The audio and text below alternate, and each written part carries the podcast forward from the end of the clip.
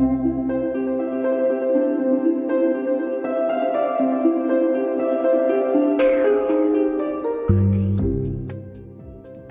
everybody, and welcome to episode 491 of the Juicebox podcast. On today's show, we're going to try something a little different. Jenny's here to start a new series with me called Variables. When the episode begins, I'll explain to you how we kind of came up with this and where we got the variables from. But today's variable, the very first one in the series, is trampolines. Please remember while you're listening that nothing you hear on the Juicebox podcast should be considered advice, medical or otherwise.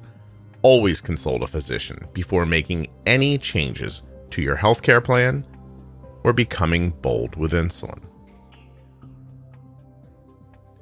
If you're looking for ways to support the podcast, it's simple, easy, and free to do. Just subscribe in the podcast app that you're listening in right now. If you're listening online, check it out in the podcast app and hit subscribe or follow. And of course, tell someone else about the show. Subscribe and share. That's all I need you to do.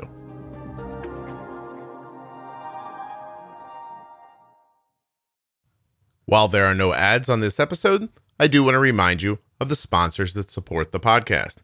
The Dexcom G6 continuous glucose monitor. Please learn more at dexcom.com forward slash juicebox the Contour Next One blood glucose meter. ContourNext.com forward slash juicebox. The Omnipod tubeless insulin pump. Omnipod.com forward slash juicebox. Find out about Gvoke Glucagon at gvokeglucagon.com forward slash juicebox. Learn more about Touched by Type 1 at touchedbytype1.org.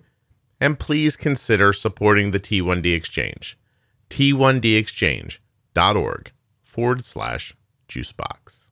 You added a variable pro tip episode. I didn't like there's a uh, there's a pro tip episode about variables talking to people about how things that you might not expect can impact your blood sugar. And I, that was not on my radar when I made the first pro tip list. That was all Jenny putting that in. But more recently, I went to the Facebook page and I just asked people, tell me everything that impacts your blood sugar, right? Just everything. And mm-hmm. I am looking at a list here, Jenny, that is 159 things long. Wow. so some of them might be duplicates, and we'll find out as we go. But I thought it would be important for people, and I know you agree, for them to understand these these impact things. Yes. You know, because they're like, you know, say again what you just said before we started talking about this. Like you were talking about doctors give directions but don't take stuff into consideration.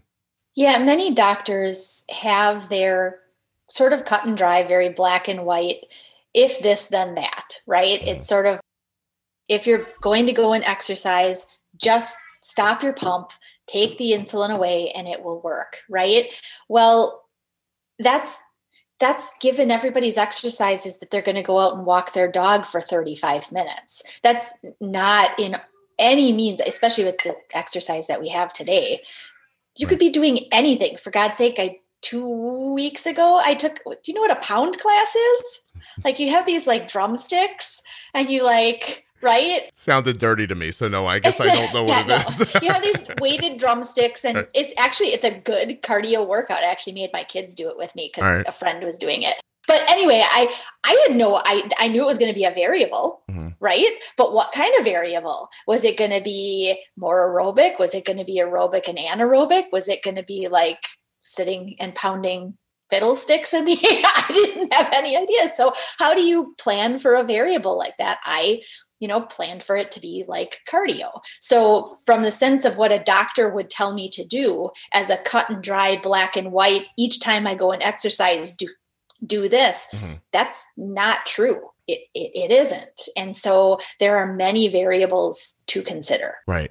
Well since you went that way with your description here's uh number 157 on the list.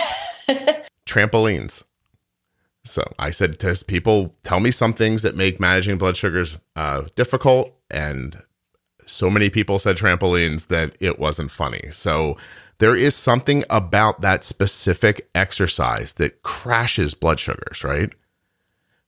It's well, if you think about it's kind of an all over body workout right? right? You're using your arms, you're using your legs, you're using your core muscles to stabilize your body, depending on how much flipping and acrobatic. Maybe you've got a basketball hoop inside of your trampoline, like mm. I've seen many kids have. So maybe you're doing that along. I mean, it is, and for the most part, it is an aerobic exercise. Okay. It will drop blood sugar. In fact, a lot of the kids that I work with who have them, their parents send them out when they've got a high blood sugar to get it to come down quick. And it works, yeah.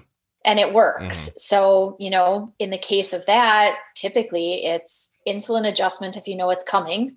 Right. And with kids, oftentimes in, you know, exercise is so sporadic that you can't. So then you just have to use extra carbs or sort of ahead of time coverage carbs as they're heading out to accommodate for the expected drop. Yeah, I guess even like knowing ahead of time, it is so it's such a violent drop that you see for a lot of people that even taking basal away and doing a really proper job of having that basal create a deficit over top of the trampoline, I don't even know if it would work, right? No, yeah. no and and i think a lot of times too for kiddos because they're eating so frequently mm-hmm. you know a meal maybe a snack maybe another meal maybe a snack and then another snack and then oh my friends want me to go over to the trampoline and yeah. play with them. And parents are like oh my gosh there's three units of insulin on board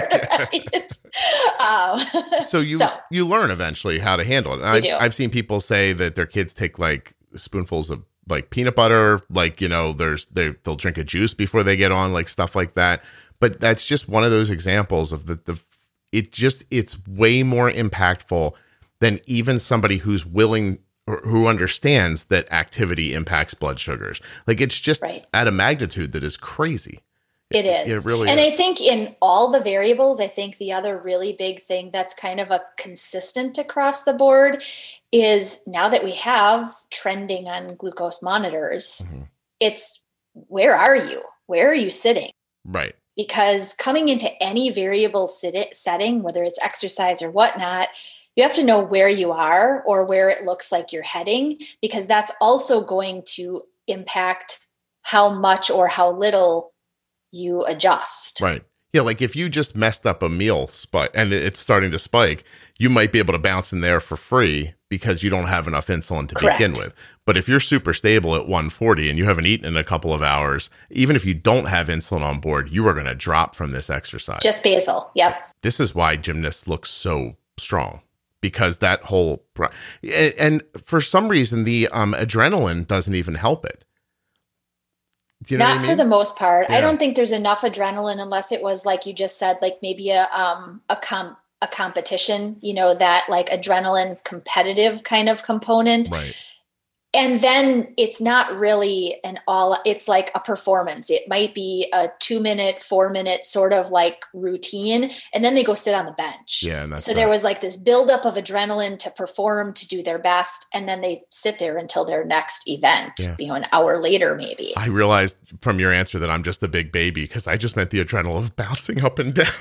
oh, well, there could be too. I mean, if you're really the kind of person who's like, I don't know, are my feet actually going to hit the net or am I going to crash through the ground? I could, there could be adrenaline there. I sure. was genuinely uh, embarrassed when you answered that way. I thought, oh, that's what, that's a good answer, but that's not what I was worried about. I'm such a baby. I would never get on skis or do anything like that. So, uh, oh, that's funny. Yeah, I'm not up for that. Okay. Uh, thank you.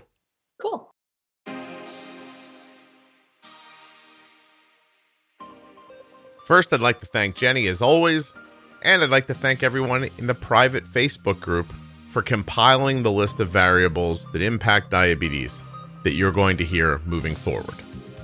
Was that English? The variables that you're going to hear moving forward were given to me by the people. Yeah, I think I said that right.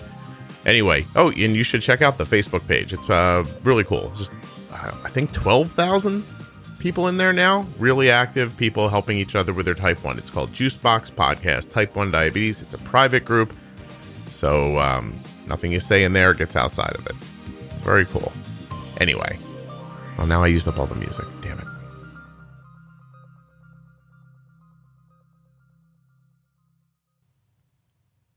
I want to tell you more about Jenny, but before I do, I want to tell you that this is the first in the variable series. There are going to be, as you heard, a lot more. Jenny and I doing short descriptions of the variables that were brought up by listeners.